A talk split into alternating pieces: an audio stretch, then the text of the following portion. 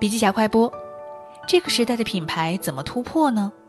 杨石头说，过去啊主要通过打广告，现在更多的是通过熟人、同类人和意见领袖先产生宣传效果，这三者和广告一起形成倍增效应。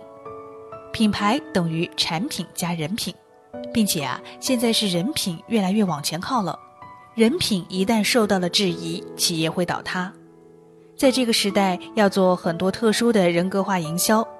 京东打营销战的时候，一发现它没有头条了，奶茶妹妹就会出来。现在你要做公关，就别只会做标题，你还要学会做话题，它才有扩散性。还有，原来的营销方式是赢取客户，现在呀要精心讨好用户。打造品牌包括企业品牌、人物品牌和产品品牌。其中，品味是价值高度，但趣味越来越变成直达用户心头最短的路，然后是人情味儿。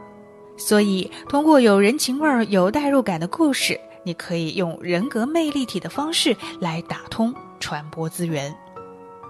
好了，深度学习还是阅读笔记侠完整版笔记还原。